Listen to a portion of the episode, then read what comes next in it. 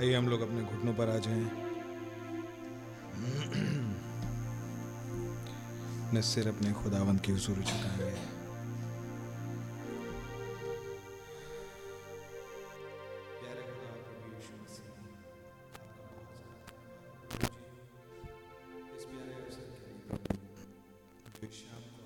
अपने पास आने का फजल दिया।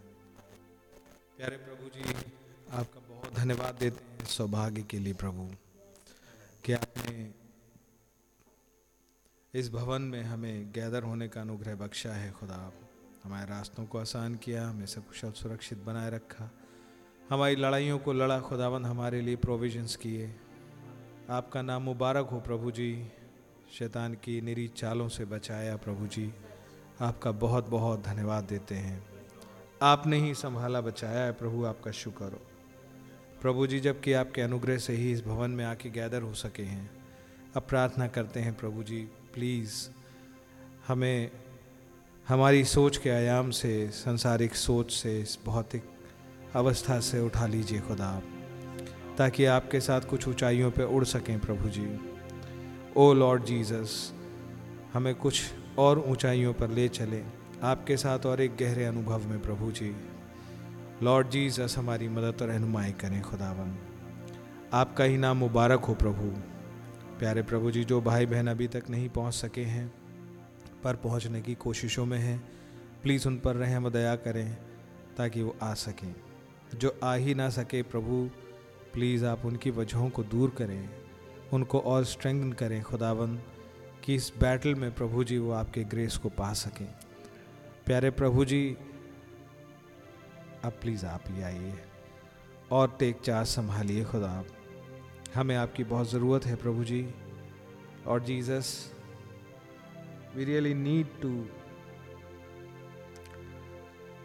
हमारी ज़रूरत है खुदावंत की हमारी सोच बदल जाए प्रभु जी। हमारी थिंकिंग पैटर्न बदल सके।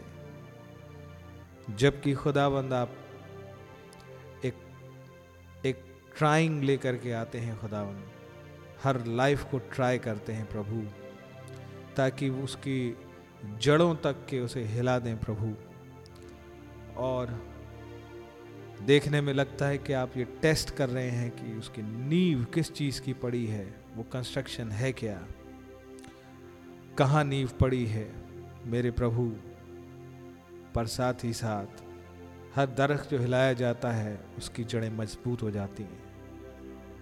यदि आप उसे गिरने से संभाल लें, बचा लें।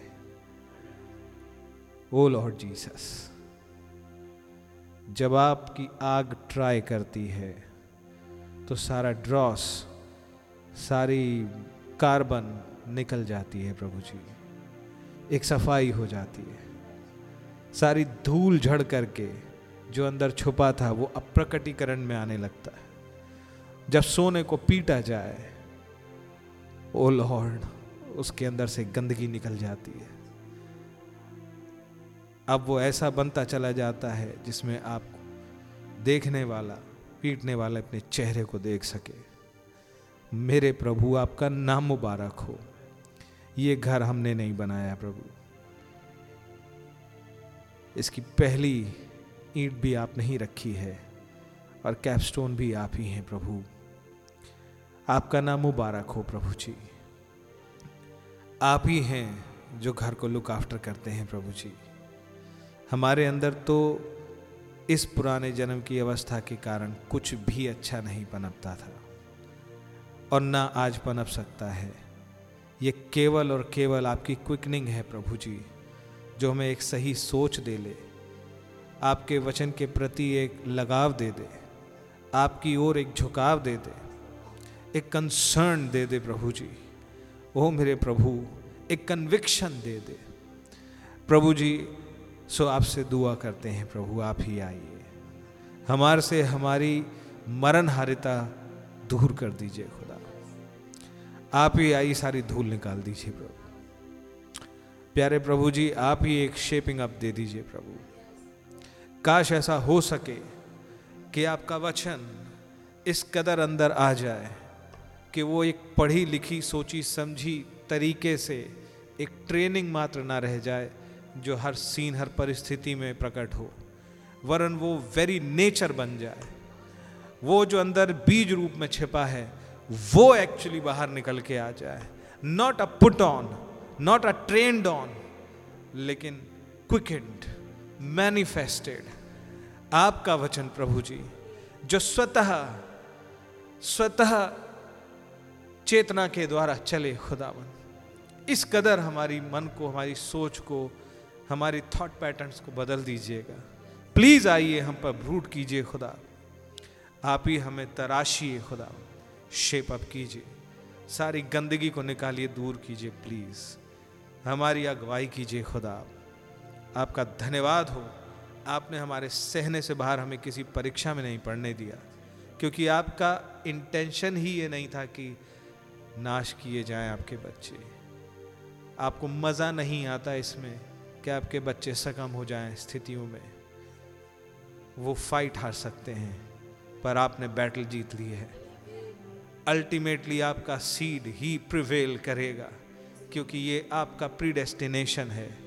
और आप अब अपनी दुल्हन के साथ मूव इस तरीके से कर रहे हैं लोग कि आपकी विजय अब हर एस्पेक्ट और पर्सपेक्टिव में और अधिक और अधिक प्रकटीकरण में आती जाती है प्रभु। मेरी दुआ है जिस भाई या बहन के पास नए जन्म का तजर्बा नहीं, हम में से प्रत्येक की सहायता करें खुदा। प्लीज़ अपनी आत्मा से नया जन्म दे दें खुदा। और एक श्योरिटी हर एक उस बीज को प्रदान कर दें प्रभु, जो अनिश्चितता में है समझ नहीं पा रहा है प्रभु, जिसे डेविल कंफ्यूजन में डालने का प्रयास करे हुए है। प्यारे प्रभु जी, हम में से प्रत्येक को आपके आत्मा का एक फ्रेश अंशन चाहिए। खुदा प्लीज़ आप आए टेक चार्ज लीड और गाइड कर। थैंक यू लॉर्ड कि आपने इस रेगिस्तान में से जीवन को पन पाने का, इसे एक एक बगीचे की तरह ब्लॉसम करने का वायदा किया है। आपका नाम मुबारक हो। ये एक लहलहाती हुई अदन होगी खुदावन जहाँ सिर्फ़ और सिर्फ़ आपका राज चलेगा। ओ लॉर्ड, जहाँ सूरज और चाँद की रोशनी का कोई मोहताज नहीं होगा, वरन आप ही इसकी रोशनी होंगे। लॉर्ड जीसस, आप महान हैं प्रभु। प्लीज़ आइए, टेक चार्ज संभालिए। हमारी मूर्ताओं को प्लीज़ क्षमा कीजिए, हमसे दूर कीजिए। गुनाहों, अपराधों को माफ़ कीजिए, अपने लहू से धो के पाक साफ़ शुद्ध कीजिए, अपने आत्मा से भर दीजिए। आइए, टेक चार्ज लीजिए। प्रभु यीशु मसीह के नाम में। ए आइए हम लोग गीत निकालेंगे हिंदी में। एक सौ चौवन।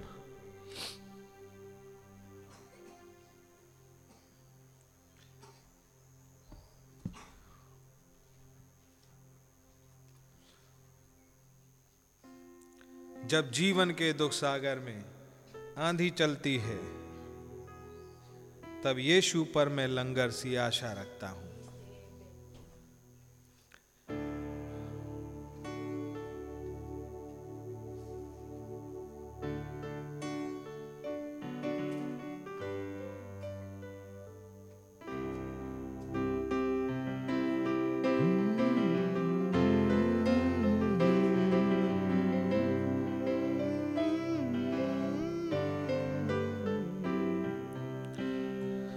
जब जीवन के दुख सागर में आंधी चलती है, तब यीशु पर मैं लंगर सी आशा रखता हूँ।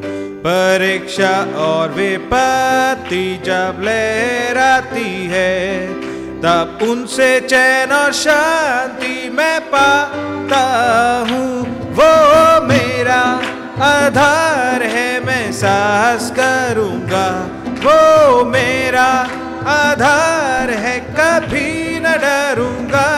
वो मेरा आधार है, वो स्थिर और शक्तिमान। सनातन की चट्टान है ये वो मेरा आधार है, मैं साहस करूँगा। वो मेरा आधार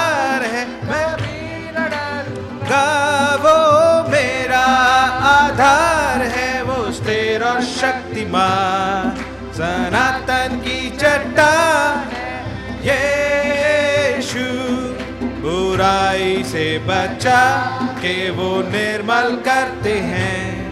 वो मेरे मन से बोल कर आराम दिलाते हैं। है अगवा मुक्ति दाता भरोसा उन पर है। सदा वो रहते पा सहारा दे वो मेरा आधार है, मैं साहस करूँगा। वो मेरा आधार है, कभी न डरूँगा। वो मेरा आधार है, वो और शक्तिमान। सनातन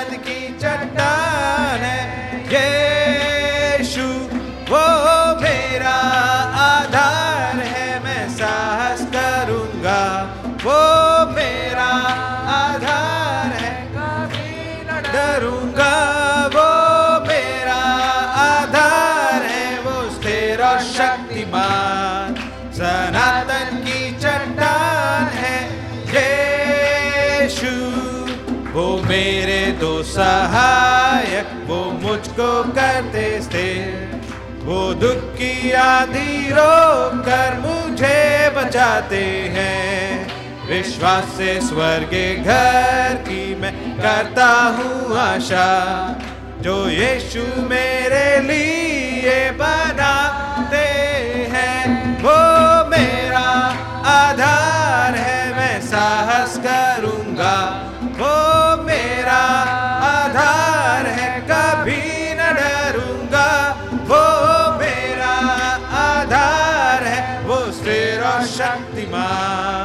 सनातन की चट्टान है वो मेरा आधार है, मैं साहस करूँगा। वो मेरा आधार है, कभी न डरूँगा। वो मेरा आधार है, वो स्थिर शक्तिमान। सनातन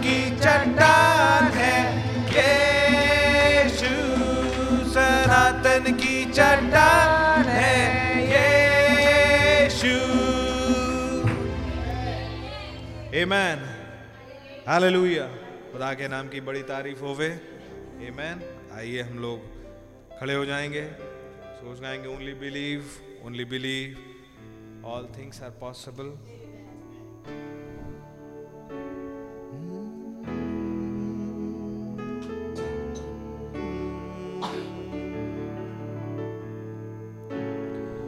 Holy Baby.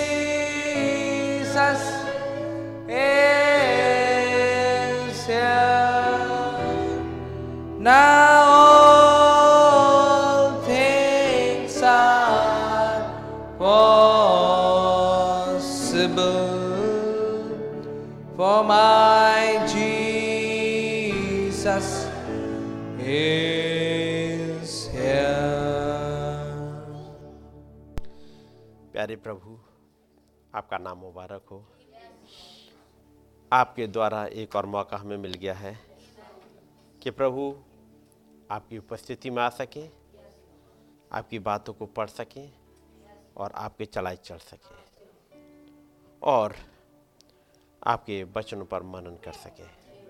प्रभु, आपका नाम मुबारक हो। हमारी मदद करिएगा ताकि जबकि हम आपके करीब आए हैं, प्रभु हम आपको छू सकें। हमें गाइड करें। प्रभु यीशु मसीह के नाम में। आमेन। जब हम लोग खड़े हुए हैं, खुदावंत के वचन से निकालेंगे। मत्ती की इंजील और उसका दूसरा अध्याय। पहली आय से। हेरोदेस राजा के दिनों में जब यहूदिया के बहतलम में यीशु का जन्म हुआ तो देखो, पूरब से कई ज्योतिषी यरूशलेम में आकर पूछने लगे कि यहूदियों का राजा, जिसका जन्म हुआ है, कहाँ है? क्योंकि हमने पूरब में उसका तारा देखा है और उसको प्रणाम करने आए हैं। दुआ करेंगे। प्यारे प्रभु, हम आपका धन्यवाद करते हैं एक बार फिर से आपके इन वचनों को पढ़ने का मौका मिला। हमारी मदद करिएगा प्रभु, हम इन बातों को समझ पाए, इनमें चल पाए। हमें गाइड करें प्रभु, हमारा कंट्रोल आप अपने हाथों में लें। प्रभु यीशु मसीह के नाम में, आमेन। तब लोग बैठ जाएँगे। खुदावंत का नाम मुबारक हो। एक बार फिर से, जब हमें मौका मिल गया, कि इस भवन में आ सकें और अपने खुदाबंद की बातों को पढ़ पाएँ, सुन पाएँ। याद रखिए, ये मौका हर एक को नहीं मिलते रहते, लेकिन खुदाबंद ने दया करी ताकि हमें एक मौका मिल जाए। और आज जब किसान को इकट्ठे हैं, एक घटना है, और जब मैं इसको पढ़ रहा हूँ नबी कहते हैं।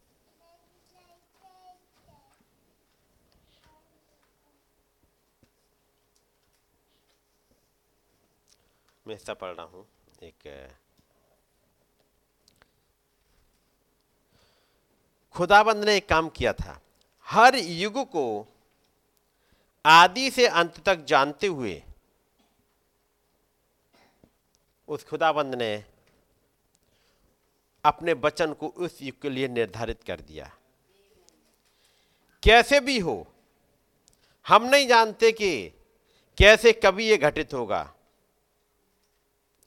लेकिन, परंतु उनमें से प्रत्येक युग में, जब हम आपके वचन में देखते हैं और हम पाते हैं कि उस हर एक युग में एक अभिषेक आया था, जिसने उस वचन को पूरा किया। जब आप प्रकाशित बाग की किताब पढ़ेंगे और उसके दूसरे अध्याय को जब देखेंगे, आपको मिलेगा। इफ्सिस की कलीसिया के दूत को ये लिख। स्मरणा की कलीसिया के दूत को ये लिख। कब लिखवाया जा रहा है? दो हज़ार साल पहले। स्मरणा का भी नामो निशान भी नहीं है। अभी फिलाडेल्फिया नहीं आया। उस समय के लोग नहीं आए हैं। लेकिन खुदाबंद ने वहाँ लिखवा दिया। सन पंचानवे में वो घटनाएँ नहीं घट रही थी, लेकिन उसने लिखवा दिया। निकुली के काम होंगे, निकुली की शिक्षा आएगी, बिलाम की शिक्षा फिर से आएगी ईजाबेल की शिक्षा फिर से आएँगी। मैं एक द्वार को खोल के रखूँगा, पूरे दुनिया में यह मैसेज जाएगा और आप देखिएगा, एक छोटा सा कंट्री इंग्लैंड पूरे दुनिया में राज्य करके चला गया। एक छोटा सा है, एक टापू जैसा बसा हुआ है, लेकिन पूरी दुनिया में बस राज्य करके चला गया। क्योंकि वचन में लिखा हुआ था, मैंने तेरे आगे एक द्वार खोल रखा है। और जब द्वार खोला है तो वहाँ पर एक दूत भी रखेंगे। और वहाँ एक दूत रखा था, एक परिवार रखा, जिस परिवार से बैसलिए निकल के आए। खुदाबंद ने रखा। लगभग 1900 साल पहले लिखवा दिया। हर घटना उन्होंने वहाँ लिखवा दी। और हम जब बचन में पीछे देखते हैं, हम पाते कि उस हर एक युग में एक अभिषेक आया था, जिसने उस वचन को पूरा किया था। कुछ लिखवा दिया गया उस युग के लिए? फिर एक अनॉइंटिंग आई, एक अभिषेक आया, वो कुछ लोगों पर ठहरा, लोगों को उठाया, तैयार किया, ताकि वो जो लिखा है, वो पूरा हो जाए। वो लिखा है, वो घट जाए।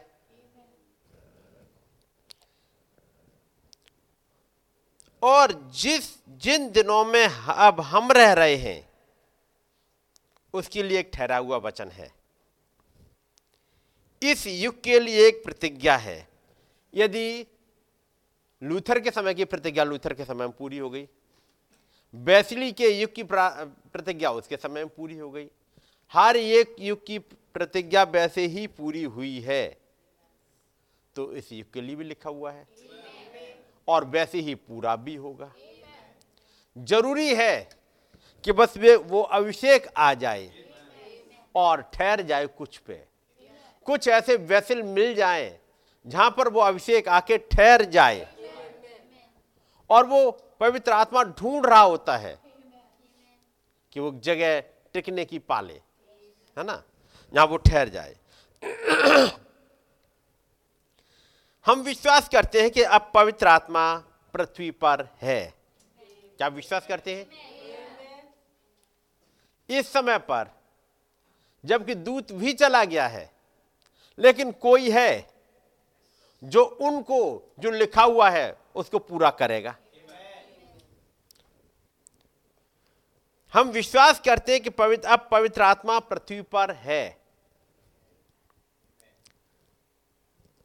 हृदयों को ढूँढने की कोशिश कर रहा है ताकि उस वचन को प्रकट और घटित करे। वचन को प्रमाणित करने के द्वारा। ये मैसेज है और मैसेज का नाम है, हमने उसका सितारा देखा है, ये सोलह बारह का है। सोलह बारह दो नाइनटीन सिक्सटी थ्री का है। पैरा नंबर बारह है। हम विश्वास करते हैं क्या पवित्र आत्मा पृथ्वी पर है। क्या आप विश्वास करते हैं? हृदयों को ढूँढने की कोशिश कर रहा है। कुछ हृदयों को ढूंढ रहा है। कारण? ताकि वो वचन ठहराया गया है, वो टिक जाए और वहाँ से निकल के आ सके, उन कामों को पूरा कर सके, जिसके लिए वो ठहराया गया है। Somehow, we don't know how it ever happened. हमें तो समझ में नहीं आया कि कैसे हो गया। एक पैराडॉक्स है। कैसे हो गया? आप सोचिएगा। आप कैसे धर्मी बन गए? आप कैसे क्रिश्चियन बन गए? क्रिश्चियन का मतलब क्रिश्चियन रिलीजन की बात नहीं कर रहा। आप डिनोमिनेशन में सो कॉल्ड क्रिश्चियन थे। लेकिन आप एक रियल क्रिश्चियन कैसे बन गए? रियल क्रिश्चियन जब क्राइस्ट अंदर आ जाए। और क्राइस्ट क्या है? वचन उस युग का। अनोइंटिंग उस युग की। क्राइस्ट एक जिसको लोगोस कहते हैं, उस युग में किस रूप में आ रहा है? क्राइस्ट कभी एक इंसान बन के आ जाता है। क्राइस्ट कभी मलकी देख बन के आ जाता है। क्राइस्ट कभी आका खंभा बन के आता है। कभी वो बादल बन के आता है, कभी एक नबी के अंदर से होके चलता है, कभी वो एक फौक की माने उड़ते हुए आया, कभी वो दूध के रूप में आके खड़ा हो गया। आप अपने उस युग के क्राइस्ट को पहचान के, उसके द्वारा जो बोला गया, उसको अंदर बैठा पाए, उसे कहते क्रिश्चियन। लूथर के समय का मैसेज लेकर के आप बैठे हो आज और कहो हम क्रिश्चियन हैं। लेकिन ये क्राइस्ट कहेगा नहीं। क्योंकि अब फुलनेस का टाइम आ गया। लूथर का मैसेज आपको ट्रिनिटी में फंसाएगा। है कि नहीं? लूथर के समय में एक लंबी सिगार पीते हुए भी कोई दिक्कत नहीं है। बैसली के समय में लंबे बाल रखते हुए भी कोई दिक्कत नहीं है। क्योंकि फुलनेस में नहीं आया था। हाँ, वो मैसेज लूथर के समय क्राइस्ट बन के आया था। लूथर के समय का मैसेज था वो। आप उसी पे विश्वास करते हुए उद्धार पा सकते थे और पहले पुनरुत्थान के भागी हो सकते हैं। उस युग के लोग। लेकिन आज के लूथर के समय का ही मैसेज पे विश्वास करते हुए आप वचन विरोधी कहे जाएँगे। क्योंकि आप त्रिएकता को मान रहे होंगे। आप पिता, पुत्र पवित्र आत्मा के नाम में बपतिस्मा ले रहे होंगे। आप क्रिसमस, ईस्टर सब मना रहे होंगे। सब कुछ कर रहे होंगे। और आप कहेंगे, हम तो उस पर विश्वास करते हैं। खुदावन, जो दूत आपने भेजा, महान दूत, लूथर के रूप में, महान दूत, बैसली के रूप में, हम उसका विश्वास करते हैं। खुदाबंद कहेगा, लेकिन लूथर के समय में तो तुम नहीं रह रहे हो। है कि नहीं? तुम बैसली के युग में तो नहीं रह रहे हो। तुम अपने समय के मैसेज को देख पाए या नहीं देख पाए? और तमाम बार यहीं पे प्रॉब्लम आती है। नबी ने एक मैसेज प्रचार किया, वो कई एक बार प्रचार किया। और जब उनकी आँखें खोल दी गई, है कि नहीं? पढ़ा है कि नहीं? उनकी आँखें खोल दी गई। तब कुछ और दिखा जो अब तक नहीं दिख रहा था। कुछ और दिखने लगा। ये आँखों का खुलना, इन वाली आँखों का खुलना नहीं है। क्योंकि ये वाली आँखें खुली, सामने देखा, कुएँ पे एक यहूदी बैठा हुआ है। जब उस स्त्री ने कहा, तू यहूदी होकर के हमसे पानी माँगता है? क्या देखा? एक यहूदी। उसकी आँखों में कुछ और ज्योति आई। थोड़ी देर में वो कहती है, मुझे लगता है कि आप एक भविष्य वक्ता हो। औरत वही है, पर्सन भी वही है। किसी की ड्रेस भी चेंज नहीं हुई है। एक समय भी नहीं गुजर गया है कुछ समय बाद फिर मिले हो। बस कुछ बातचीत चल रही है। वो कहती, मुझे लगता है कि आप भविष्य वक्ता हो। और थोड़ी देर बातचीत चली। कुछ और बातें हुई। और पता लग गया कि वो क्राइस्ट है। उस युग का, है नहीं? क्योंकि उसने एक बात कही, हमसे कहा गया कि जब मसीहा आएगा तो बातें खुल जाएँगी।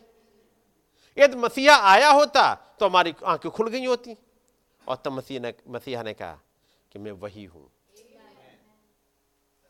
उसकी समझ में आ गया कि कुछ वो खुला है जो इतने सालों से नहीं खुला था। मीटिंग वही है। लेकिन एक लेवल पे उठते उठते मीटिंग नहीं बदली थी। वो दोपहर का ही समय है। वो मीटिंग एक ही चल रही थी कंटिन्यू। लेकिन स्टेप थे कि जब तक मीटिंग ओवर हुई, चीज़ें बदल गई। हम विश्वास करते हैं कि पवित्र आत्मा पृथ्वी पर है। हृदयों को ढूँढने की कोशिश कर रहा है। आपके चेहरे को नहीं देख रहा। आप कितने रिलीजियस माइंड से आए हो माइंड को नहीं देख रहा। वो नहीं देख रहा। वो क्या देख रहा है? उस हृदय को। कि क्या यहाँ वो सही वाली ग्राउंड आ गई? कि आज भी ये पथरीली ज़मीन है? क्या आज भी वो झाड़ियों वाली ज़मीन आई है? या ये आज भी वही ज़मीन है कि बस बीज बोया जाए और तुरंत ढेर सारी चिड़िया उड़ा ले जाएँगी। ताकि उस वचन को, कौन से वचन को? उस वचन को प्रकट और घटित करे। वचन को प्रमाणित करने के द्वारा जिसकी इस दिन और घड़ी के लिए भविष्यवाणी की गई है। यह वचन आपको लूथर की युग का नहीं बनाना चाहता। ये वचन आज आपको वैसली की युग का धर्मी नहीं बनाना चाहता। धर्मी तो बनाना चाहता है। वो सफ़ेद मलमल तो पहलाना चाहता है। श्वेत मलमल जो कि धार्मिकता के काम है, उस मसीहा के। लेकिन वो आपको बैसली की युग की नहीं, लूथर की युग की नहीं कोलंबा की युग की नहीं, बल्कि आज की युग की।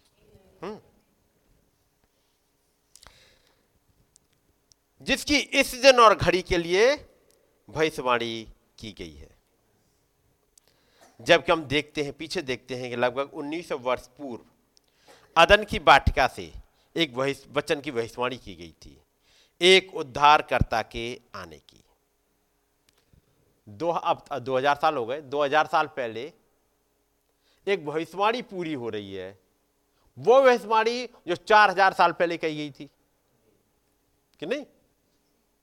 2000 साल पहले जो भविष्यवाणी पूरी हुई थी, वो थी जो 4000 साल पहले कही थी अदन की बाटिका में, एक उद्धारकर्ता के लिए।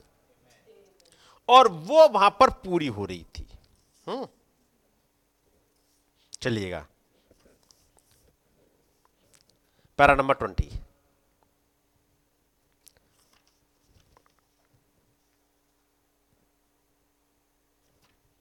Para number twenty में कहते हैं नबी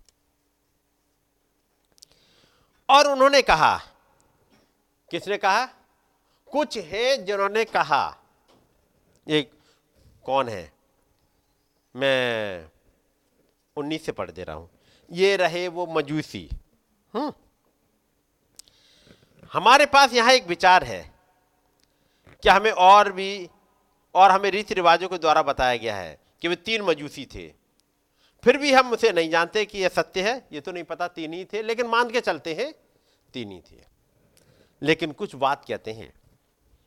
बाइबल ये नहीं कहती है कि वे तीन थे।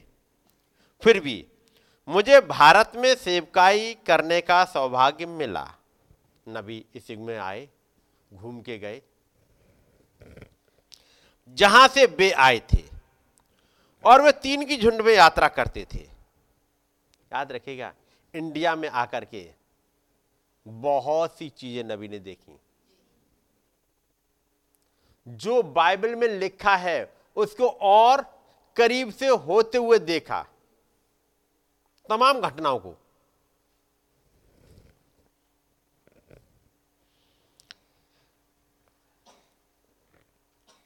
यही है, हम अभी भी उन्हें ऐसा ही पाते हैं। यानी तब से 2000 साल से बाद नबी इस युग में आए, तब भी इंडिया में ऐसे ही देखे लोग। कुछ चीज़ें हैं जो चेंज नहीं हुई हैं। अधिक समय नहीं हुआ जब मैं भारत में था, और यहाँ आप उन्हें सड़क पर, दिन के समय, अपने सिरों को एक दूसरे के साथ मिलाकर उकड़ू बैठे हुए देख सकते हैं। कैसे? उकड़ू समझते ना कैसे बैठते हैं? हाँ जब आप घुटनों के बल बैठ जाते हैं। घुटनों के बल बैठे हुए, उकड़ू। या दो घुटने ऊपर कर लिए, बैठे हुए। ये तरीका बाकी जगह नहीं मिलेगा बैठा के देखने के। लोगों को घुटने झुकाना नहीं आता वेस्टर्न में। हम्म नहीं आता। ये इंडियंस में आता है। उन्हें नंगे पैर वर्शिप करना आता है इंडियंस को, जो विदेशियों को नहीं आता। विदेशियों के चर्च में जूते बाहर नहीं उतरते। और इंडिया में भी नहीं उतरते। लेकिन वैसे इंडियन कल्चर देखा जाए, मुसलमान मस्जिद के बाहर उतार के आएगा, हिंदू मंदिर के बाहर उतार के आएगा। है कि नहीं? ये यहाँ का, इंडिया का कल्चर है। यह कल्चर ही उस टाइप से चल रहा है। आप चले जाओ वहाँ, विदेश में ज़रूरी नहीं है कि मंदिर में वो जूता उतार के जाए। वहाँ कल्चर फ़र्क है, लेकिन इंडिया में है ये। उकड़ू बैठे हुए सोच रहे होंगे, पगड़ी बांधे हुए, सोच रहे हैं। अपनी पगड़ी बांधे हुए, उन्हें दिन में स्वप्न देखने वालों के बैठे, जैसे बैठे देख सकते हैं। वे सीधे नीचे कभी नहीं बैठते हैं, वे बस उकड़ू बैठते हैं। और यही कारण है, मैं सोचता हूँ, जो हम विश्वास करते हैं, वे तीन मजूसी थे, क्योंकि वे तीन के झुंड में सफ़र करते थे। और उन्होंने कहा हमने पूरब में उसका सितारा देखा है और उसकी आराधना करने आए हैं। दूसरे शब्दों में, वहाँ तो पढ़ लिया जो हम पढ़ के आए थे, अब नबी कहते हैं, दूसरे शब्दों में, हमने इस युग के लिए उसके चिन्ह को देखा है। इस युग के लिए हमने उसके चिन्ह को देखा है और फिर उसको सिजदा करने आए जब ये प्रचार कर रहे हैं नबी, ये उन्नीस का मैसेज है। वो चिन्ह आ चुका था। जिस चिन्ह के लिए बार बार कहा गया, उन्हें पश्चिम जाना है, सात दूतों को आना है, एक धमाका होना है, एक पिरामिड की शेप का बादल आएगा जिसमें उन्हें उठा लिया गया, उन्होंने सपनों में और दर्शनों में जो उनके पास वो स्वप्न आए थे, एक सीरीज़ आई है। कुछ होना था और जिसके लिए फिर वो पश्चिम की तरफ़ चले जाते हैं। और वो कहते हैं श्रीमानो क्या यही वो अंत का समय है? दूसरे शब्दों में हमने इस युग के लिए उसके चिन्ह को देखा है। उन्होंने क्या कहा था? वापस पढ़िएगा। मत्ती दो दो।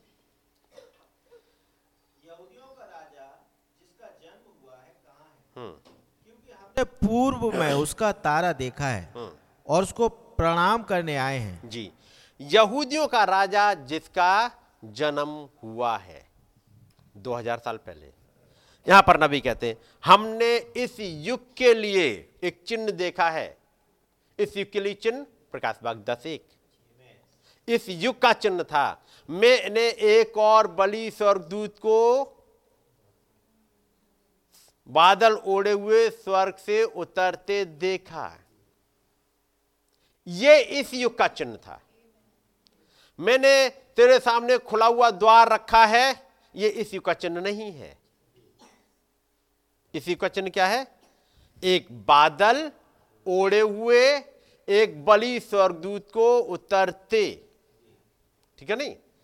और जब उसको उतरते हुए देखा, एक चिन्ह के रूप में तो एक और चीज़ देखी और उसके हाथ में एक खुली हुई किताब थी। उसके हाथ में खुले हुए भेद थे।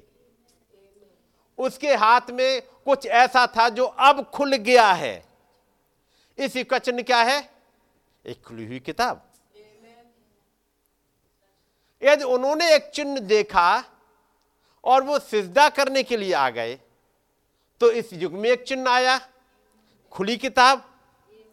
और हम उसे पढ़ने के लिए आए हैं। हम उसे अपने हृदय में बिठाने के लिए आए हैं। हमने इस युग का चिन्ह देखा है, और वो क्या है? एक खुली हुई किताब। भेदों से भरी हुई।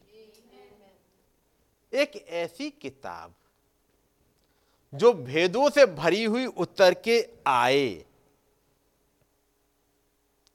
उसके लिए कितना एक्साइटमेंट है। ये एक्साइटमेंट बताएगा आपके रैप्चर की प्रोसेस को। ये एक्साइटमेंट बताएगा उस किताब को पाने का, उस किताब को पढ़ने का। वैसे उस किताब में है क्या? सोचिए, देखो उस किताब में क्या है। मैसेज तो आपने बहुत सुने होंगे। उस किताब में आपको क्या क्या मिलता है? कुछ कुछ मिलाओ, बताते चलिएगा। एक चीज़ थोड़ी है उसमें। क्या क्या है? इसलिए मैंने कहा क्या क्या है? एक तो कुछ मिला होगा। हम्म? छुटकारा है। किसका? हमारा नमित करिएगा। मेरा। हाँ। तो छुटकारा पकड़ पाए। अब उसमें देखो, पहले किताब में क्या क्या है? और हमने क्या क्या पकड़ लिया? क्या उस किताब में छुटकारा है? यदि पकड़ लिया, मैं कहूँगा, खुदाबंद आपको बहुत ऐसे ब्लेस करे। नहीं पकड़ा तो हर यत्न करिएगा। कि आप छुटकारा पकड़ लो? और क्या है उसमें?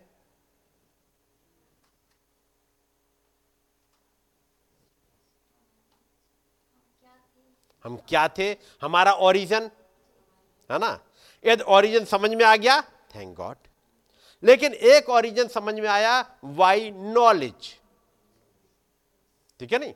अब यही ज़रूरी है कि यही बाई रेवलेशन हो जाए।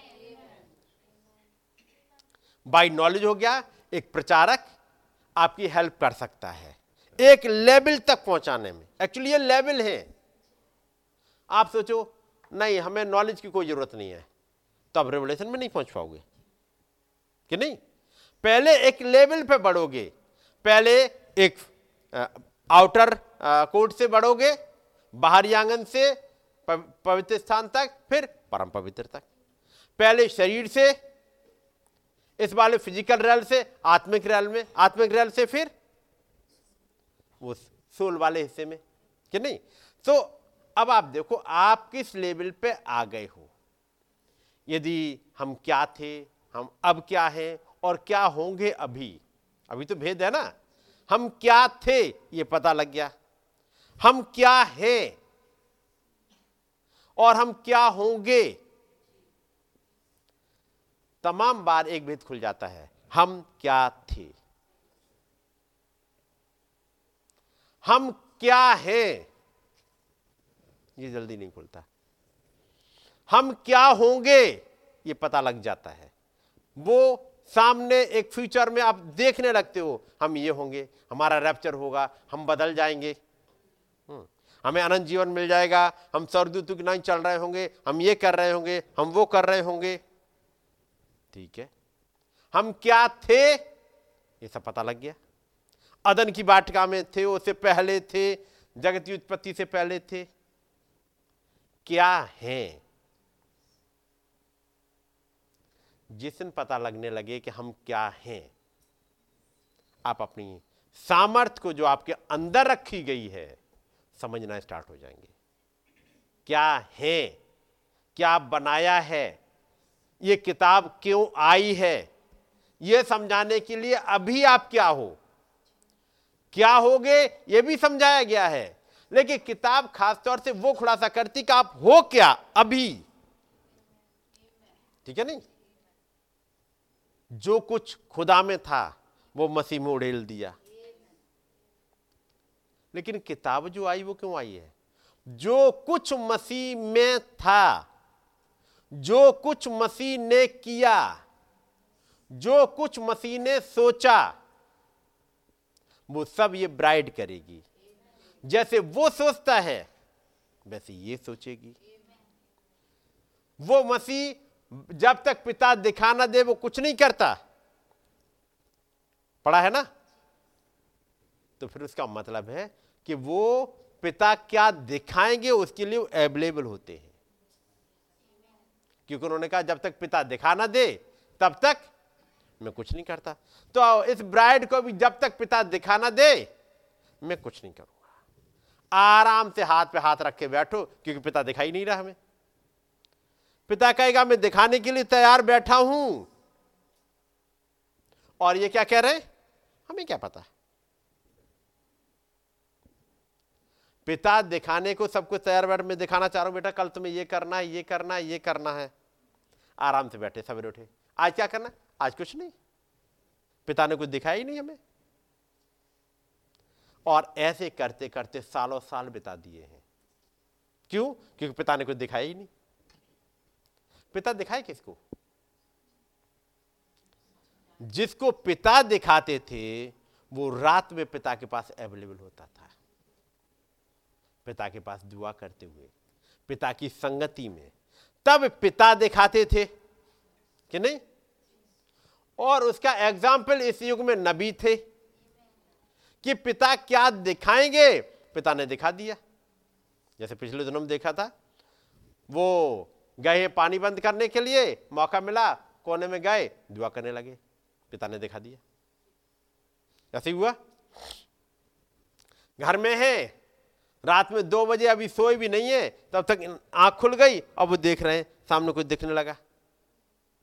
कुछ दिखा दिया। उसके बाद थोड़ी देर में दरवाजे पर खटखट हुई। जब तक भी दर्शन से निकल नहीं पाए, खटखट हुई। एक आदमी आता है और बताता है कि मेरे बच्चे की तबीयत खराब है, भाई ब्रानो आप नहीं पहचान पाए? आपने मुझे बपतिस्मा दिया था। पढ़ाया आप लोगों ने? उस आदमी के साथ उसने बताया कि मैं आपके यहाँ चर्च में था, आपने ही मुझे बपतिस्मा दिया था। पढ़ा है? और उसके बाद में चला गया। फिर क्या हुआ? उसने किसी को मार दिया था और भगोड़ा बन गया था। फिर आगे क्या हुआ? फिर बताया, उसका बड़ा बेटा निमोनिया से मर गया था। पढ़ा है ना? और अब अब छोटा आ गया है। तो हुआ क्या था? भाई, एक बार तो नबी के पास आए थे। आए थे नबी के पास? उस युग में नबी यहीं पे थे। नबी ने बपतिस्मा दिया। और जब नबी बताएँगे, वापस लौट के दुनिया में मत जाना। वापस नहीं जाना। यदि वापस गए तो क्या होगा? आपने वहाँ तस्वीर देखी। पहली तस्वीर क्या है? बड़ा बेटा मर गया। और अब छोटे का नंबर है। बाइबल में घटना पड़ी होगी। और वो जगह है जिसका नाम यरीहो है। वो ऐसी वो ऐसी जगह थी जहाँ खुदाबंद ने उस यरीहो की दीवार का नामो निशान नहीं रहने दिया था। इकलौता सिटी ऐसा था। ऐसा नहीं है कि केवल यरियो में ही दीवार थी। ए नगर में भी दीवार थी। याद है ना? तब एक नगर के लोगों ने दौड़ाया। ठीक है नहीं? एक और जगह है जहाँ पर हित्यूरिया बिल्कुल पास तक चला गया। और ऊपर से किसी औरत ने कुछ डाल दिया था। नहीं हित्यूरिया नहीं, वो यारोबाम के समय में यहाँ पर एक वो आदमी मर गया है। किसी ने, औरत ने चक्की का पाट ऊपर से डाल दिया था और वो मर गया। पड़ा है ना? तो जब ऐसा हुआ तो बाकी और भी नगर थे जिनकी चार दीवारी थी और खुदाबंद ने उनको नहीं गिराया था। लेकिन यरीहो के साथ तो एक काम किया था। इसकी दीवार का नामो निशान मिटा दिया था।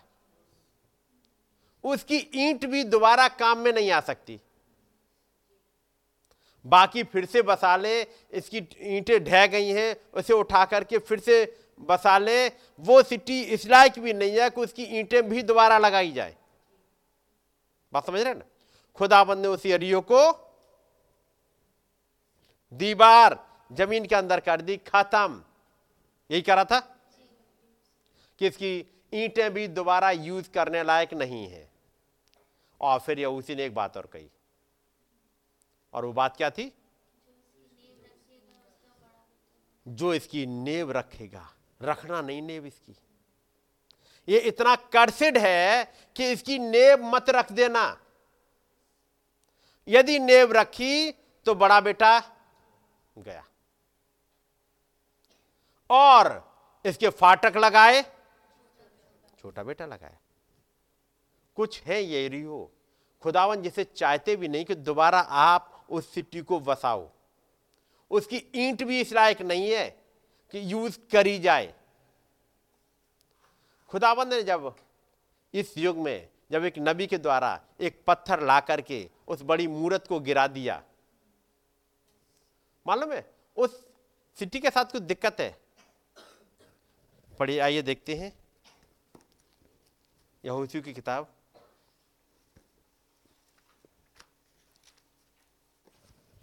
और उसका छठा अध्याय।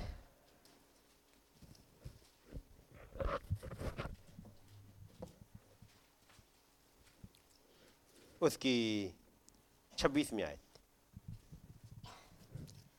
फिर उसी समय यहोशू ने इसराइलियों के सम्मुख शपथ रखी और कहा जो मनुष्य उठकर इस नगर यरीहो को फिर से बनाए वो यहोवा की ओर से शापित हो। जब वो उसकी नींव डालेगा तब उसका जेठा पुत्र मरेगा। और जब वो उसके फाटक लगाएगा तब उसका छोटा पुत्र मर जाएगा। आगे। और यहोवा यहोशू के संग रहा और यहोशू की कीर्ति उस सारे देश में फैल गई। अब यहाँ पर एक चीज़ और सातवीं लिखी है। यहोवा यहोशू के संग रहा है कि नहीं? जब यहोशू इस बात को कहता है तो सत्रहवीं आयत। और नगर और जो सोलह पढ़िएगा। जी। तब सातवीं बार जब याजक नरसिंह फूकते थे तब यहोशू ने लोगों से कहा जय जयकार करो क्योंकि यहोवा ने यह नगर तुम्हें दे दिया है। हम्म, और यह नगर और जो कुछ उसमें है यहोवा के लिए अर्पण की वस्तु ठहरेगी। हम्म, केवल रहा वेश्या और जितने उसके घर में हो वे जीवित छोड़े जाएँगे क्योंकि उसने हमारे भेजे हुए दूतों को छिपा रखा था। और तुम अर्पण की हुई वस्तुओं में से से सावधानी से अपने आप को अलग रखो। जी। ऐसा ना हो कि अर्पण की वस्तु ठह- ठहरा कर बाद में उसी अर्पण की वस्तु में से कुछ ले लो। और इस प्रकार इसराइली छावनी को भ्रष्ट करके उसे कष्ट में डाल दो। जी बस। अब आपने पढ़ लिया? अब जरा अंग्रेज़ी की में देख लेना। सत्रहवीं आयत निकालना। And the city shall be accursed अर्पण नहीं है बल्कि वो सिटी और नगर और जो कुछ उसमें है हम्म? नगर और जो कुछ उसमें है। एंड द सिटी सिटी केवल नगर भी ठहरेगा? कैसा ठहरेगा? अर्पण। हिंदी में कर दिया उन्होंने गलत। अर्पण नहीं, अकर्षित। मतलब श्रापित। है ना? वो सिटी कर्सिड है। और even it and all that they are in to the lord और जो कुछ उसमें है, सबका सब आकर्षित, यानी सबका सब श्रापित है। माँ पाए जाने वाले इंसान आकर्षित, श्रापित। पाया जाने वाला लोहा श्रापित। है कि नहीं? चांदी, मलमल, कि नहीं? हर चीज़, चांदी, सोना, सब कुछ। चांदी जो कि रिप्रेजेंट करता है छुटकारे को, छुटकारे के प्लान को, और सोना डिविनिटी को। वहाँ के जितनी रिलीजियस चीज़ें हैं, वहाँ का जितना सिस्टम है, सबका सब सबका सब श्रापित है। सब कुछ। यहाँ पे कोई चीज़ बची हो। ये क- चांदी सोना और क्या है?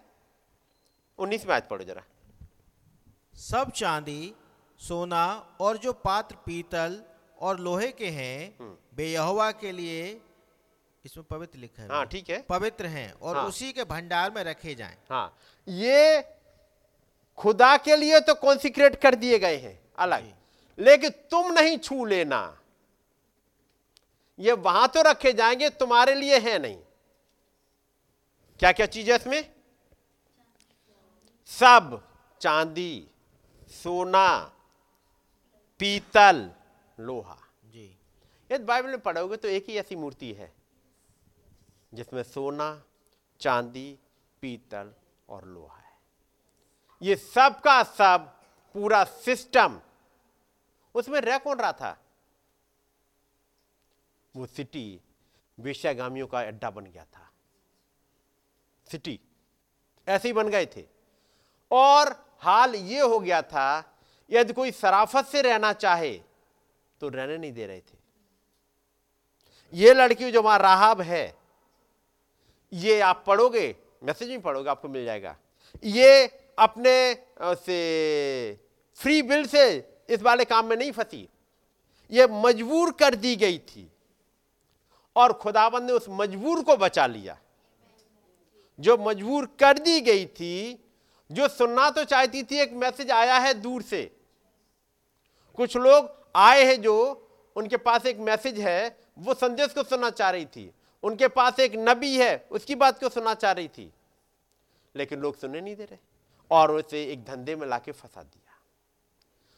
वो दो दूत इसको, जो मजबूर थी, उसको तो निकालने आए और जो खुशी खुशी उस सिस्टम में रह रहे थे उनके एक एक को खत्म करने के लिए आए थे। यही करा था, जो जो आज इस वाले सिस्टम में है, जो बड़ी मूर्ति का सिस्टम है, बड़ी मूर्ति का सिस्टम आपने पढ़ा होगा? रो, रोमन कैथोलिक चर्च और उसकी बेटियाँ, वो पूरा सिस्टम उसके लिए एक पत्थर आया इस युग में, ताकि इसको गिरा दे। वो दीवार किसी इंसान के धक्का मारने से नहीं गिरी थी। ये मूरत किसी इंसान के अपने स्टडी से नहीं गिरी थी। उस मूरत को गिराने के लिए स्वर्ग से वो पत्थर आया, अनुग्रह अनुग्रह पुकारते हुए। किसी को ऊपर अनुग्रह अनुग्रह पुकारते हुए आया, लेकिन किसी मूर्त को धराशाई कर दिया। वो दो दूत जो यहूसू के थे, इस राहाब के घर में घर में तो अनुग्रह अनुग्रह पुकारते हुए पहुँचे थे। लेकिन पूरे सिटी को खत्म कर देंगे। जिनके लिए अनुग्रह अनुग्रह पुकारते हुए आए, उनको बचा के ले जाएँगे, उसको उठा के लेके चले जाएँगे। और बाकी के लिए जजमेंट खत्म करने के लिए आए। वो पत्थर, वो किताब जो इस युग में उतर के आई थी, इस मूर्त को खत्म करने के लिए आई थी। पहला पत्थर आके लगा और बताया, ये सफ़ेद घोड़े पर सवार वो दुश्मन है। वो एंटी क्राइस्ट है। मूर्त गिरना स्टार्ट हो गई। है कि नहीं? चार हिस्से थे। पहला, सफ़ेद घोड़ा। दूसरा, लाल घोड़ा। तीसरा, काला घोड़ा। और लास्ट में जाकर के वो पीला पीतल की तरह बन गया। है कि नहीं? मौत आ गई। वहाँ चार घोड़े थे। यहाँ पर आपको चार धातुएँ मिल जाएँगी। ये चारों धातुएँ गिरा दी गई। एक ही पत्थर के द्वारा। सब चांदी, सोना और जो पात्र पीतल के हैं और लोहे के हैं, इस सब के सब, याद रखिएगा वो मूरत जब गिर रही है, किसी की स्टडी थी? उससे गिर सकती थी? जो थियोलॉजियन डॉक्टर स्मिथ थे, उनकी स्टडी? बाकी और की स्टडी? भाई ब्रहणम की अपनी स्टडी? नहीं। किसी इंसान की स्टडी से नहीं गिरी। क्या वो दीवार मूसा के बचन से गिरी? एरियो की? क्या यहूसी के वचन से गिरी? नहीं। उस खुदाबंद के वचन से। और ज़रूरी था उसके लिए वो सात चक्कर मारे जाएँ। है कि नहीं? पहले एक चक्कर मारा और चले गए। लेकिन जब उसने सात चक्कर मारे तो एक घेरा सा बन गया। वो कंटिन्यू एक घेरा सा बन गया है। और घेरे के मारे जब उन्होंने बोलना स्टार्ट किया। आप जब पढ़ोगे बीस बात पढ़ो जरा। तब लोगों ने जय जयकार किया और याजक नरसिंह फूकते रहे। जब लोगों ने नरसिंह का शब्द सुना तो फिर बड़ी ही ध्वनि से उन्होंने जय जयकार किया। तब शहरपना की नींव गिर पड़ी। और लोग अपने अपने सामने से उस नगर में चढ़ गए और नगर को ले लिया। अपने अपने सामने से चढ़ गए। कौन सी साइड से चढ़े होंगे? पूरब से पश्चिम से उत्तर से दक्षिण से? या कोई साइड खुली रह गई जहाँ से कोई निकल के भाग जाए? यदि कहीं से निकल के नहीं भाग पाए तो इसका मतलब इन्होंने चारों तरफ़ का एक घेरा बना लिया था। हर कोई अपने सामने चढ़ गया। उसका मतलब ऐसा नहीं था, कुछ जगह बच गई, दीवार तो सभी गिरी। और यह एक पैसेज मिल गया, यहाँ से निकल के भाग गए। नहीं भाग पाए। एक घेरा आ गया था। इस युग में एक घेरा आया। इस वाले घेरे में याद रखिएगा, उन सात दूतों का अभिषेक जो है ये किसी भी दुश्मन को नहीं निकलने देगा। चाहे उस दुश्मन का नाम बीमारी हो, चाहे उस दुश्मन का नाम इविल स्पिरिट हो, चाहे उस दुश्मन का नाम आपकी कोई आदत हो, चाहे आपकी कोई प्रॉब्लम हो। किसी भी तरह की दुष्ट आत्माएँ हो, वो सात दुष्ट आत्माएँ जिन्होंने घेरा बना के रखा है, याद रखिए, यहाँ पर भी सात दूतों का घेरा है। है कि नहीं? हर एक दुष्ट आत्मा को मरना ही पड़ेगा। इसलिए याद रखिए जब युग में आया तो एक बादल का घेरा आया है। कहीं से किसी को दुश्मन को एस्केप रूट मिल जाए सॉरी अब नहीं मिलेगा। एक ऐसा हथियार आपको मिला है एक ऐसा घेरा मिला है यदि आपने इसमें दुश्मन को फंसाया तो ये जल के ही मरेगा ये निकल के नहीं मरता। निकलेगा ही नहीं चांस ही नहीं है। क्योंकि ये घेरा बहुत तंगड़ा है। इस में ऐसा बड़ा घेरा आया है जो 26 मील ऊँचा और 30 मील चौड़ा है। है नहीं? है कि नहीं? ये से आप बच के कोई निकल पाएगा? इससे नहीं बच के निकल पाएगा। दुश्मन की बात कर रहा हूँ मैं। और आपके लिए? तो ग्रेस ग्रेस लेके आया है। अब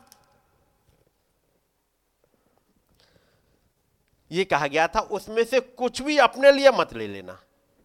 ठीक है नहीं? कुछ भी ना ले ले। आगे पढ़ो जरा। सातवां अध्याय और उसकी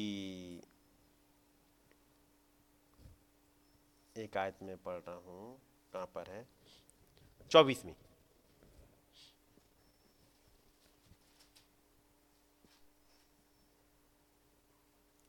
पढ़े हम्म, पढ़ दो।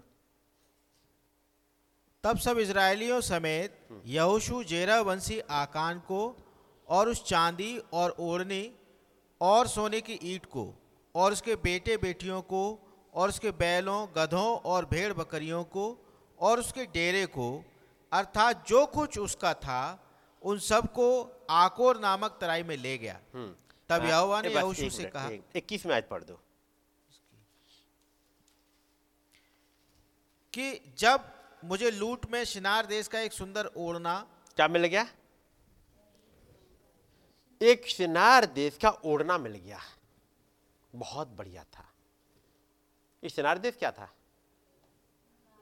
बेबीलोन। बेबीलोन का कपड़ा मिल गया। ये बाबुल की धार्मिकता मुझे मिल गई, जो पिछले दिनों चलती गई कलीसिया कालों में। रैप्चर नहीं ला पाई। छुटकारा नहीं दिला पाई। गुलामी से छुटकारा नहीं दिलाया। लेकिन ये शिनार मतलब बाब, बाबुल है ये उसके द्वारा बसाया गया था निमरुद के द्वारा सिटी। उस देश का एक ओढ़ना एक बहुत ही फ़ेमस कपड़ा है वहाँ का ये। आप पढ़ोगे डिटेल बहुत ही ज़्यादा फ़ेमस चीज़ है ये। एक ओढ़ना इसके साथ में क्या होता है ये ओढ़ना सोने और चांदी के धागों से बनाया जाता है। ऐसे नहीं बनता? धागे भी इसमें सोने और चांदी के हैं। ये दिखने में ही इतना सुंदर लगता है। ऐसी वाले ओढ़ने को लेकर के प्रकाश बाग सत्रह में बैठी हुई है। पढ़ा है ना? किरमिजी रंग का कपड़ा पहने बैठी है, वो यही तो ओढ़ना है। सोना, चांदी, सब कुछ को, छुटकारे की प्लानिंग को, उद्धार की योजना को सेंटा क्लॉज को लेके जाने क्या क्या उसने लगाया हुआ है, वो ओढ़ के बैठी है। ऐसा वाला बहुत खूबसूरत सी धार्मिकता में कहूँगा, दिख रही है। सफ़ेद कपड़े पहने हुए, शादी भी नहीं करते, खुदाबंद की खातिर। पूछो क्या खुदाबंद की खातिर नहीं करते?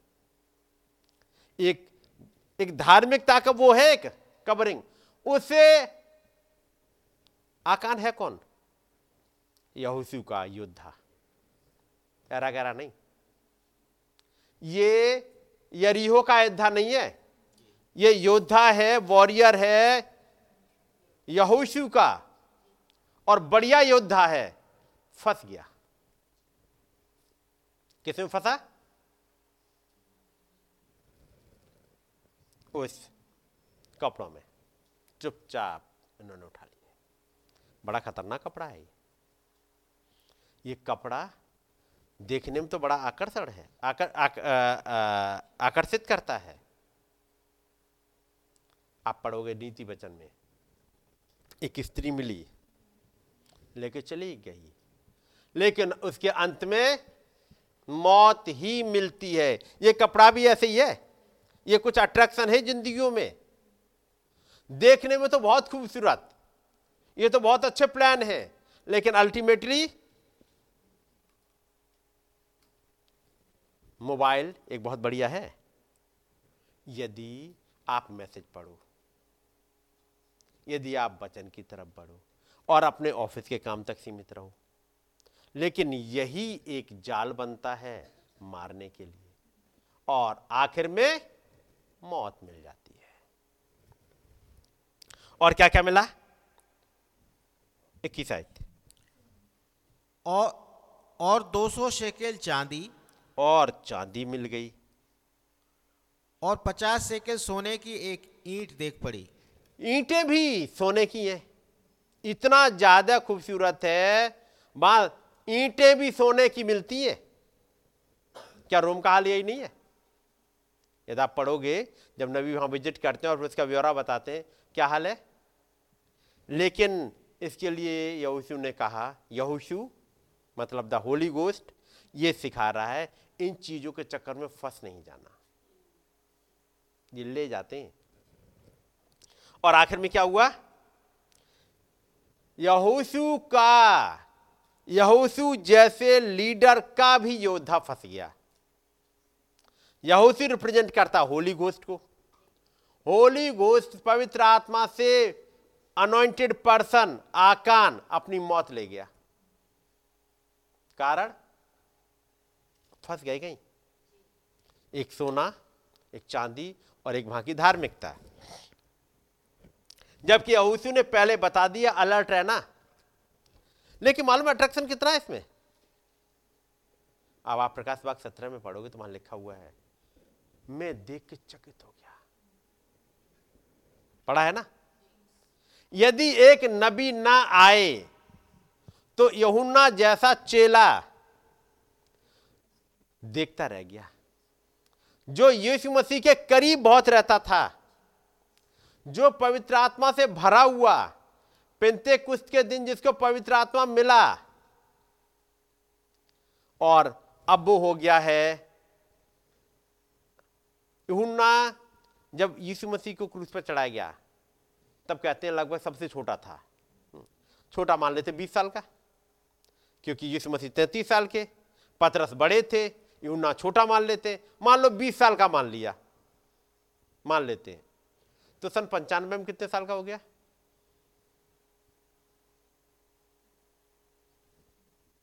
पचहत्तर साल का? है कि नहीं? पचहत्तर, छिहत्तर साल का यदि वो बीस साल का है। पच्चीस साल का मान लो तो अस्सी साल का हो गया। लेकिन अस्सी साल का यहुन्ना को मैसेज में चलते हुए कितने साल हो गए थे? यदि तब वो बीस साल का था बीस साल का तो पचहत्तर साल का हो चुका है। कितने साल हो गए? करीब पचपन साल। हो गए कि नहीं हो गए? पचपन साल, पचास साल से ज़्यादा हो चुके जिसे मैसेज में चलते चलते। पथरस की किताबों पथरस की, पॉलिस की यूना की और बाकी सबकी किताबों को इकट्ठा कर रहा है। बाइबल को एक सीक्वेंस में लगा रहा है। ऐसा वाला पर्सन। जो कहा जाए, उन सब में पुरनिया है क्योंकि उस समय का कोई और नहीं बचा है। अकेला पूरी कलिसिया को संभाले चल रहा है। ऐसा शख्स भी उस अट्रैक्शन में फंस रहा है। कि नहीं? वो कहता है, मैं चकित हो गया, उसे देख के। ज़रूरी था फिर एक दूत आए और समझाए, चकित मत हो। तो आकान की क्या बात है? और हम और आप कहाँ बचेंगे? यदि ये दूत ना आपको हिलाए रखे, यदि ये दूत ना आपको समझाए रखे तो आप फंस जाओगे। और ये सब क्या है? सबका सब आकर्षित है, सबका सब श्रापित है। इसलिए उसने कहा, वापस आते हैं सातवें अध्याय के आखिर में।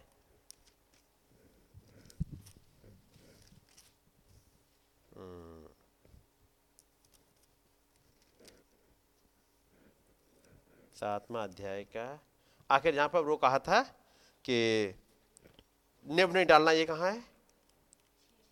छ है। हम्म। छ का? हाँ अब पड़ेगा छ की छब्बीस। फिर उसी समय यहोशू ने इसराइलियों के सम्मुख शपथ रखी और कहा हे इजरायलियों के यहोशू ने इजरायलियों के सम्मुख शपथ रखी और कहा जो मनुष्य उठकर इस नगर यरीहो को फिर से बनाए, वो यहोवा की ओर से शापित हो। जब वो उसकी नेव डालेगा, तब उसका जेठा पुत्र मरेगा। और जब उसके फाटक लगाएगा, तब उसका छोटा पुत्र मर जाएगा। ये काम करना नहीं मतलब वापस उस यरीहू को बसाना नहीं। इसमें इसकी कोई भी चीज़ नहीं है कि आप फिर से यूज़ करो। ईंटे नहीं, सोना नहीं, चांदी जानवर नहीं। सब इंसानों से बातचीत कर ले, सबको खत्म कर देना। जब ऐसा एक शख्स आया और नबी से कहता है, भाई ब्रानम आपने बपतिस्मा दिया था। लेकिन मैंने फिर से अपनी दुनिया बसाने स्टार्ट कर दी। मैं वापस चला गया। ऐसे ही करा उसने? मैंने एक को मार दिया। मैं वापस दुनिया में लौट गया। और जब इंसान लौटा तो वचन बताता है, उसका पहला बेटा गया।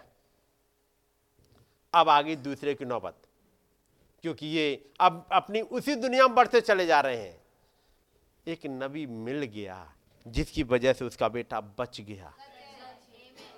मतलब अब वो पुराने उससे लौट आए। लौट आओ तो बचाव है, नहीं तो गए। याद रखिएगा, मुझे और आपको भी अलर्ट होने की ज़रूरत है। यदि ज़िंदगी में वापस उस एरियो का कोई भी चीज़ इस्तेमाल करा जाए, ये बड़ी खतरनाक जगह है। यरियो में वो मिलेगा आपको, वो जक्कई, जिस पर खुदावन ने दया कर दी। एक मिल गया। यरियो के किनारे ही बैठा वो मिल गया, बर्तमाई। बर्तमाई क्या से? अंधे। एक दुष्ट आत्मा है जो अंधा कर देती है। है नहीं? जबकि इंसान ठीक है, खुदा पर विश्वास कर रहा है, लेकिन है तो एरियो में वहाँ पर एक है जक्कई, जो किसी को कुछ समझेंगे नहीं। लेकिन वहाँ कुछ ऐसे मिल गए जो इस खुदाबंद के वचन को सुन के बच गए थे। तो यदि आपको बचना है तो ज़रूरी है घेरा में बने रहो। और वो घेरा क्या है? एक किताब जो जीवन को लेके आई। देखे नहीं? हमने पूरब में उसका तारा देखा है। दूसरे शब्दों में, हमने इस युग के लिए उसके चिन्ह को देखा है। यदि चिन्ह देख लिया है तो फिर एक जीवन में चेंज देखना चाहिए। एक अट्रैक्शन या मतलब जैसे कहिएगा एक चेंज होना चाहिए। अब मैं आता हूँ आगे कुछ हिस्से को लेके।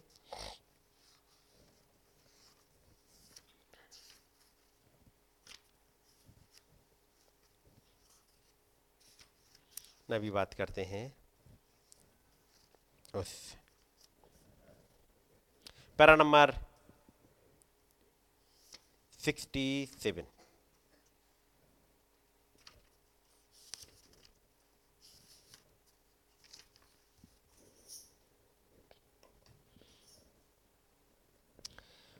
उसने बताया। अवश्य उसे बताया होगा, वो जवान कुआरी, खूबसूरत, जवान यहूदी कन्या, वो माँ बनने वाली थी। और हम यहाँ पर सब वयस्क हैं। यहाँ तक मैं देख सकता हूँ वो माँ बनने वाली थी। और यूसुफ उसके साथ जा रहा है इस पर ध्यान दिया। बेशक उसके साथ उसकी सगाई होने के बाद उसने पाया कि माँ बनने वाली है। वो एक धर्मी पुरुष था। बाइबल कहती है कि वो था। अवश्य उसने अपनी मासूमियत के बारे में उसे बताया होगा। वो प्यारी स्त्री, मैं उसे कहते हुए सुन सकता हूँ। मानो वो कह रही थी, यूसुफ, मेरे प्रिय मित्र, मेरे प्रिय पति, मैं इसके विषय में निर्दोष हूँ। और अवश्य उसने उसे बलि स्वर्गदूत से मुलाकात के विषय में बताया होगा। हुँ? उसने अपने पति यूसुफ को उस बलि स्वर्गदूत से मुलाकात हुई है, उसके बारे में बताया था। वो बलि स्वर्गदूत अर्थात जिब्राइल उसके पास आया था। उसने उन महान चिन्हों के साथ उससे मुलाकात करी थी और उसके विषय में उसने ही कहे थे कि क्या घटित होने जा रहा है। तब हम ध्यान देते हैं कि वो भी इस मुलाकात के होने के बाद वो दूध के संदेश से इतनी ज़्यादा उत्तेजित हो गई कि वो नासरत से यहूदिया के पहाड़ी देश में दौड़ कर गई, जहाँ की मूल निवासी थी, और वो जाकर के अपनी चचेरी बहन से जाके मिली और मरियम से बातचीत करी। और तब वो कहती है, वो अपनी गवाही देती है, अपनी बहन इलिसिबा को। नबी कहते हैं 75 में, आप जानते हैं जब आप खुदा के संपर्क में आते हैं तो इसके विषय में कोई बात होती है। आप उसके विषय में शांत रह नहीं सकते। आपको तो बस उसके विषय में कुछ कहना ही होता है। ऐसा ही है। यदि आपका वास्तविक सच्चा हृदय परिवर्तन हुआ है तो आपको कहीं ना कहीं बताएँगे ही। उसने बताया? आगे नबी बताते हैं। कैसे उसने बताया? कि दूत ने आके बताया, और मैं उसका नाम यीशु रखूँगी, क्योंकि वो अपने लोगों का उनके पापों से उद्धार करेगा। और पहली दफ़ा जब वो अद्भुत नाम मालवी मानवीय होठों के द्वारा बोला गया, नन्ना यहुन्ना, जो कि अपनी माता के घर में पड़ा हुआ था, आनंद से उछल पड़ा। कौन उछल पड़ा? नन्ना यहुन्ना। वो सीड जो अंदर पड़ा हुआ था भले ही मरी हुई हालत में हो, लेकिन जब इस नाम को सुन लेता है तो वो उछल पड़ता है। और पवित्र आत्मा से भरपूर हो गया था। जो अपनी माता के गर्भ में मरा पड़ा था, तब नबी कहते हैं, यदि मात्र यीशु मसीह के नाम को बोले जाने की सामर्थ, एक माता के गर्भ में पड़े हुए जीवन को, बच्चे को जीवन दे सकता है तो इसे उस कलिसिया के साथ क्या करना चाहिए, जो उसकी सेवक होने का दावा करती है? और उसकी आत्मा के द्वारा जन्म पाई हुई है। उसका मतलब यदि सीड अंदर है तो तो कोकिन होगा। और यदि उस नाम को सुनने के बाद भी अंदर कुछ हलचल नहीं हो रही तो डाउट है कि वो सीड अंदर है भी कि नहीं है। वो वचन उस युग का अंदर है भी कि नहीं है। क्योंकि उस युग का वचन यदि अंदर है, उस युग का, उस युग का वचन अंदर है तो ये नाम सुनते ही एक क्विकनिंग आएगी। एक चेंज आएगा। और यदि उस नाम को सुनने के बाद, उन मैसेज को सुनने के बाद अंदर कुछ नहीं होता है तो फिर डाउटफुल है। कि सीड है भी कि नहीं है? और यदि सीड नहीं है तो कोई प्रचारक रख भी नहीं सकता है।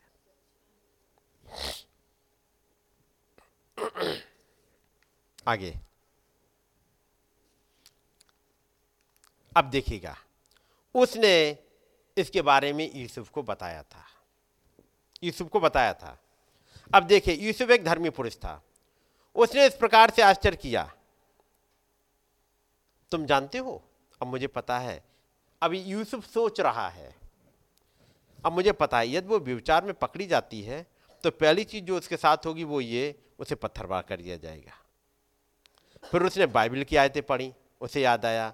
उसने कहा, बाइबल ये कहती है, यदि किसी कन्या की सगाई हो गई हो और वो नगर में है और यदि किसी पुरुष ने उसे कुकर्म किया हो और यदि वो ना चिल्लाए तो वो दोनों एक साथ पत्थरबा किए जाएँ और मार डाले जाएँ।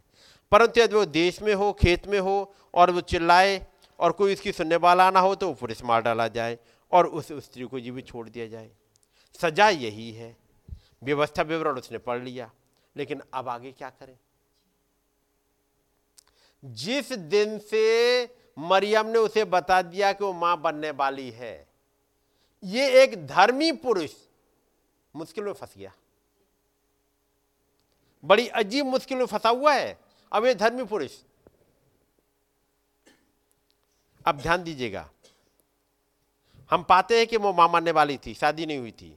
यूसुफ के लिए तो ऐसा प्रतीत होता था कि मरियम हँसी उड़ाने वालों और नाम धराई करने वालों से बचने के लिए यूसुफ को एक ढाल के जैसे इस्तेमाल की कोशिश कर रही थी। देखिए, यूसुफ को उसकी ढाल बनना था कि आगे बढ़े और उसे शादी कर ले, जो कुछ भी हो, उसकी ढाल बन जाए। परंतु उसके पारिवारिक संबंध में उसका पति बनकर ना रहे। परंतु ये होना था, उसे उसकी एक ढाल बनकर रहना था। अब तब नबी कहते हैं, कुछ चीज़ों को, इसे समझने की और विश्वास करने की ज़रूरत है। वो इसका विश्वास करना चाहता था। मैं वास्तव में इसका विश्वास करता हूँ। वो चाहता तो था कि उसका विश्वास करे। यूसुफ विश्वास करना चाहता था। वो घटना पड़िएगा जब वो दोनों भवन जाते हैं, आराधनालय में जाते हैं, फरीसी ने एक उसने उसने क्या नाम था? जो याजक था, जो फरीसी था, उसने बहुत अच्छा प्रचार किया था। और उसके बाद बाद में कह दिया, लेकिन वो आश्चर्य कर्मों के दिन बीत गए। उसके अगले दिन मीटिंग, बातचीत करते हैं, दोनों बैठे हुए हैं, और मरियम की माँ हन्ना वो एक किताब लेके आके देती है, और वो ईशा की किताब मिलती है, और वो पढ़ता जाता है। एक जगह जा कर के उसकी निगाह, वो मरियम रुक गई है। कह रही, दोबारा फिर से पढ़ना। फिर से पढ़ा।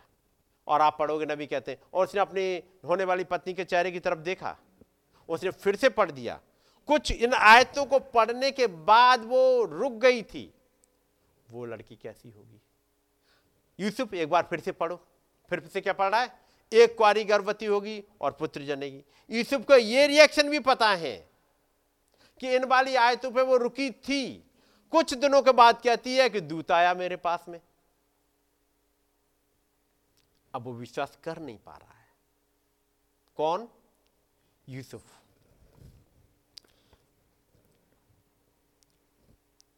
वो चाहता तो था कि उसका विश्वास करे, परंतु उसकी कहानी बड़ी अविश्वसनीय थी।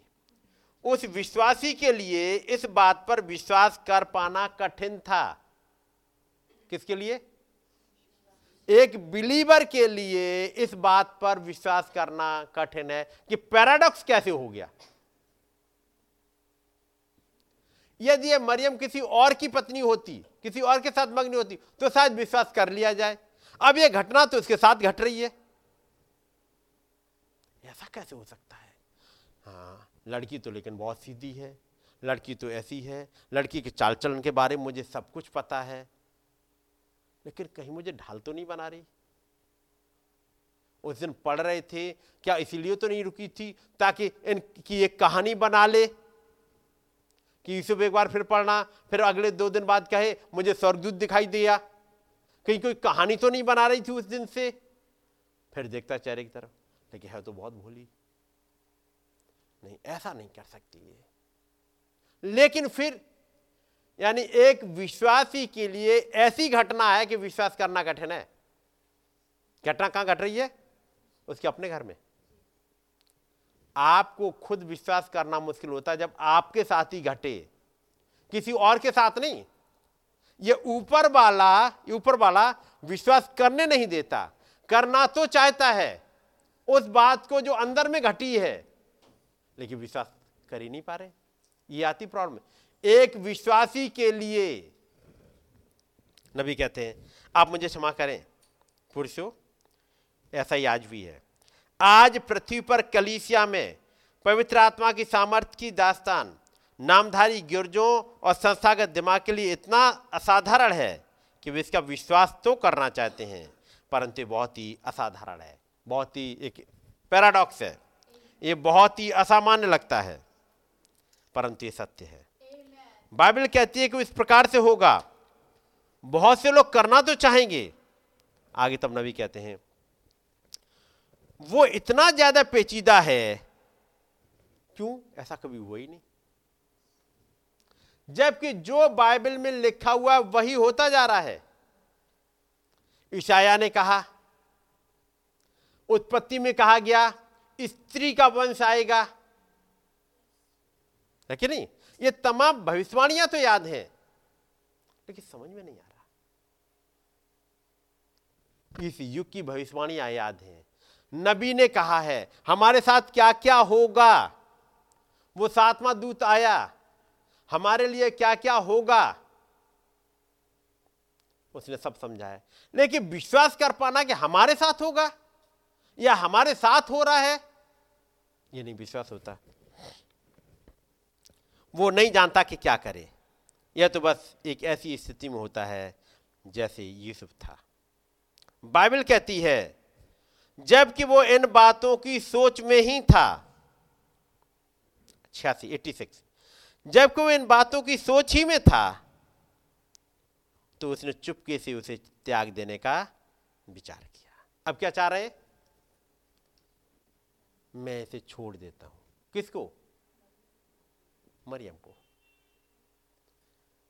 ये मैं छोड़ देता हूँ। जो ज़िंदगी में हुआ, अब मैं इस गवाही को किसी को नहीं बताऊँगी। मेरे साथ हुआ तो है, मैं किसी को नहीं बताऊँगा। बस चुपचाप रखे रहूँगा। हुआ तो मेरे ही साथ है। लेकिन लोग विश्वास नहीं करेंगे और मैं भी खुद विश्वास नहीं कर पा रहा या कर पा रही कि खुदा ने मेरे साथ ऐसे डीलिंग स्टार्ट कर दी है। नहीं होता विश्वास। एक बिलीवर विश्वास नहीं कर पाता अपने ऊपर कि क्या ऐसा कर सकता है। मालूम है बिलीवर क्या कहता है? जब मरकुस ग्यारह तेईस आया प्रभु, आप कहो तो तो गिलहरियाँ बन सकती हैं। आप कहो तो। सब कुछ हो सकता है। लेकिन मैं कहूँ तो और खुदाबंद क्या सिखा रहे हैं? ये तुम कहो तो। तुम कहोगे, अब वो समय आ गया है, जो कुछ मैंने किया, अब तुम करो। और एक नबी बैठा हुआ है। प्रभु, यदि आप कहो आप कहो तो सब कुछ हो सकता है। नबी को गए हुए एक समय गुजर गया। अब आ गया बारी आपकी। और जब बचन इसमें से निकल के आपसे बातचीत करे कि तुम करो मैं नहीं किसी को बताऊँगा, मैं नहीं बताऊँगी। ये चल रहा है। जब को इन बातों की सोच ही में था तो उसने चुपके से उसे त्याग देने का विचार किया। उसने कहा, मैं इसके विषय में कोई बड़ा बवाल नहीं खड़ा करना चाहता। चुपचाप रहूँगा। मैं किसी को बताऊँगा, लोग मज़ाक उड़ाएँगे, लोग क्या कहेंगे, लोग बदनामी करेंगे, मैं चुपचाप विचार को त्याग दूँगा। खुदाबंद ने कुछ आपको दिखाया, कुछ समझाया, कुछ आगे बढ़ने के लिए बोला। बात समझ रहे चाहिए कैसा? जैसे ही नबी एक जगह दुआ करने गए, कुछ घटा, उन्होंने जाके बताया अपने बॉस को। बॉस ने गए साँझ को मरीज़ को देखने के लिए, वहाँ कुछ हो गया। यानी इन गवाहियों से आप कभी रुक मत जाइएगा। आपकी ज़िंदगी में कुछ अजूबा हो खुदाबंद आपसे कुछ कराए, उसको रोकने वाला कौन है? हम खुद। और याद रखिए, गवाही आपको जाके देनी होगी। आपको ही जाना पड़ेगा। लोग विश्वास नहीं करेंगे। जब मूसा से जंगल में जलती हुई झाड़ी में खुदाबंद मिले। साथ में गवाही देने के लिए और कौन था? कितने लोग थे साथ में? मूसा, तुम ही जाके बताओ कि तुम्हें जंगल में खुदावन से मुलाकात करी है। खुद बताओ कि जलती हुई झाड़ी में, देखो कोई फ़ोटो? कोई फ़ोटो नहीं है। कोई गवाह कोई गवाह नहीं है। फिर लोग विश्वास नहीं करेंगे, लेकिन जाना तुम ही पड़ेगा। बात समझ रहे मेरी? जब 1940 में भाई ब्रानम जाते हैं, मैं आज जवाब पता करके आऊँगा, उस गुफा में जब वो दूत आया और जिसने तमाम चीज़ों को समझाया, कौन था गवाह? गवाह आपको ही बनना पड़ेगा। कोई और जाए और आपको आगे करके गवाही दे दे। बस कोई चले मुझे इंट्रोड्यूस कर दे, उसके बाद मैं सब संभाल लूँगा। कोई नहीं आ रहा। बढ़ना आपको ही होगा। गवाह आपको ठहराया गया है। घटना आपके साथ घटी है। बात समझ रहे? तो फिर याद करिए, खुदाबंद ने क्या क्या किया है ज़िंदगी में? जिसको आप छिपा के बैठे हो। चुपचाप चुपके से त्याग देने की मनसा कर दी। मत त्यागिएगा। इसे तो फेस करना ही पड़ेगा। आज नहीं तो कल। यदि खुदा के चुने हुए हो तो आपको फेस करना ही पड़ेगा। वो चुपके से त्याग देता। जबकि वो इन बातों की सोच में ही था कि उसे चुपके से त्याग दे। वो अपनी अच्छी समझ के अनुसार ऐसा कर रहा था। लेकिन कारण क्या था? वो इतना असाधारण थी बातें कि वो मुश्किल से ही समझ सकता था। ये बातें कैसे हो सकती हैं? इसमें कोई संदेह नहीं कि उसने बैठकर इसके विषय में प्रार्थना की, इसका पवित्र शास्त्र में अध्ययन किया। ये बातें कैसे हो सकती हैं?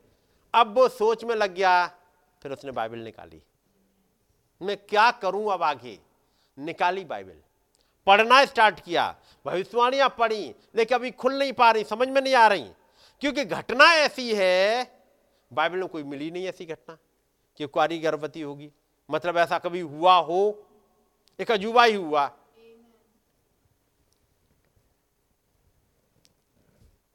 ये बातें कैसे हो सकती हैं? ये कैसे हो सकती हैं? तब नबी कहते हैं, जबकि वो अध्ययन कर ही रहा था, तभी प्रभु का एक दूत उसे स्वप्न में दिखाई दिया।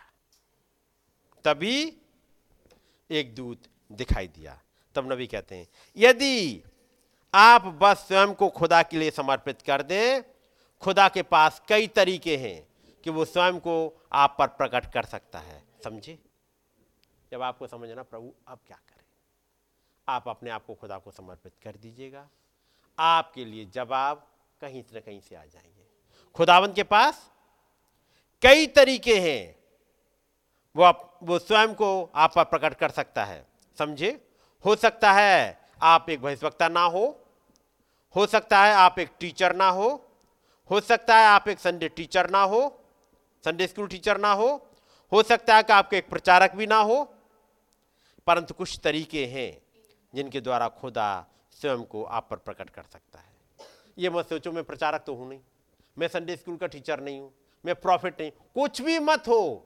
वो महान खुदाबंद आप पर प्रकट कर देंगे वो जानते कैसे प्रकट करना है। परंतु कुछ तरीके हैं जिनके द्वारा खुदा स्वयं को आप पर प्रकट कर सकते हैं। आप समझे चाहे वो स्वप्न हो सकता है या कोई और तरीका हो सकता है। कोई भी तरीका हो, तब नबी कहते हैं, वो बस भविष्यता था नहीं, इसलिए खुदाबंद उस ढंग से बात नहीं कर सकता था। इसलिए खुदाबंद ने उसे सो जाने दिया और जैसे ही सोया, उस स्वप्न में प्रभु के दूत को उसके पास भेज दिया कि जा और उसे समझा दे। और जैसे ही समझ में आया, किसी आदमी ने नहीं, पवित्र आत्मा ने ऐसा किया है। स्त्री ने सत्य बताया था। वो असामान्य कहानी, वो असाधारण चीज़ जो घटित हुई थी यूसुफ को, जिससे, जिसने उसे पूरी तरह से परेशान कर दिया था, वो पवित्र आत्मा की ओर से है। तब नबी कहते हैं, वही खुदा आज भी जीविता खुदा है। अभी भी आपके पास अब चेतन मन है।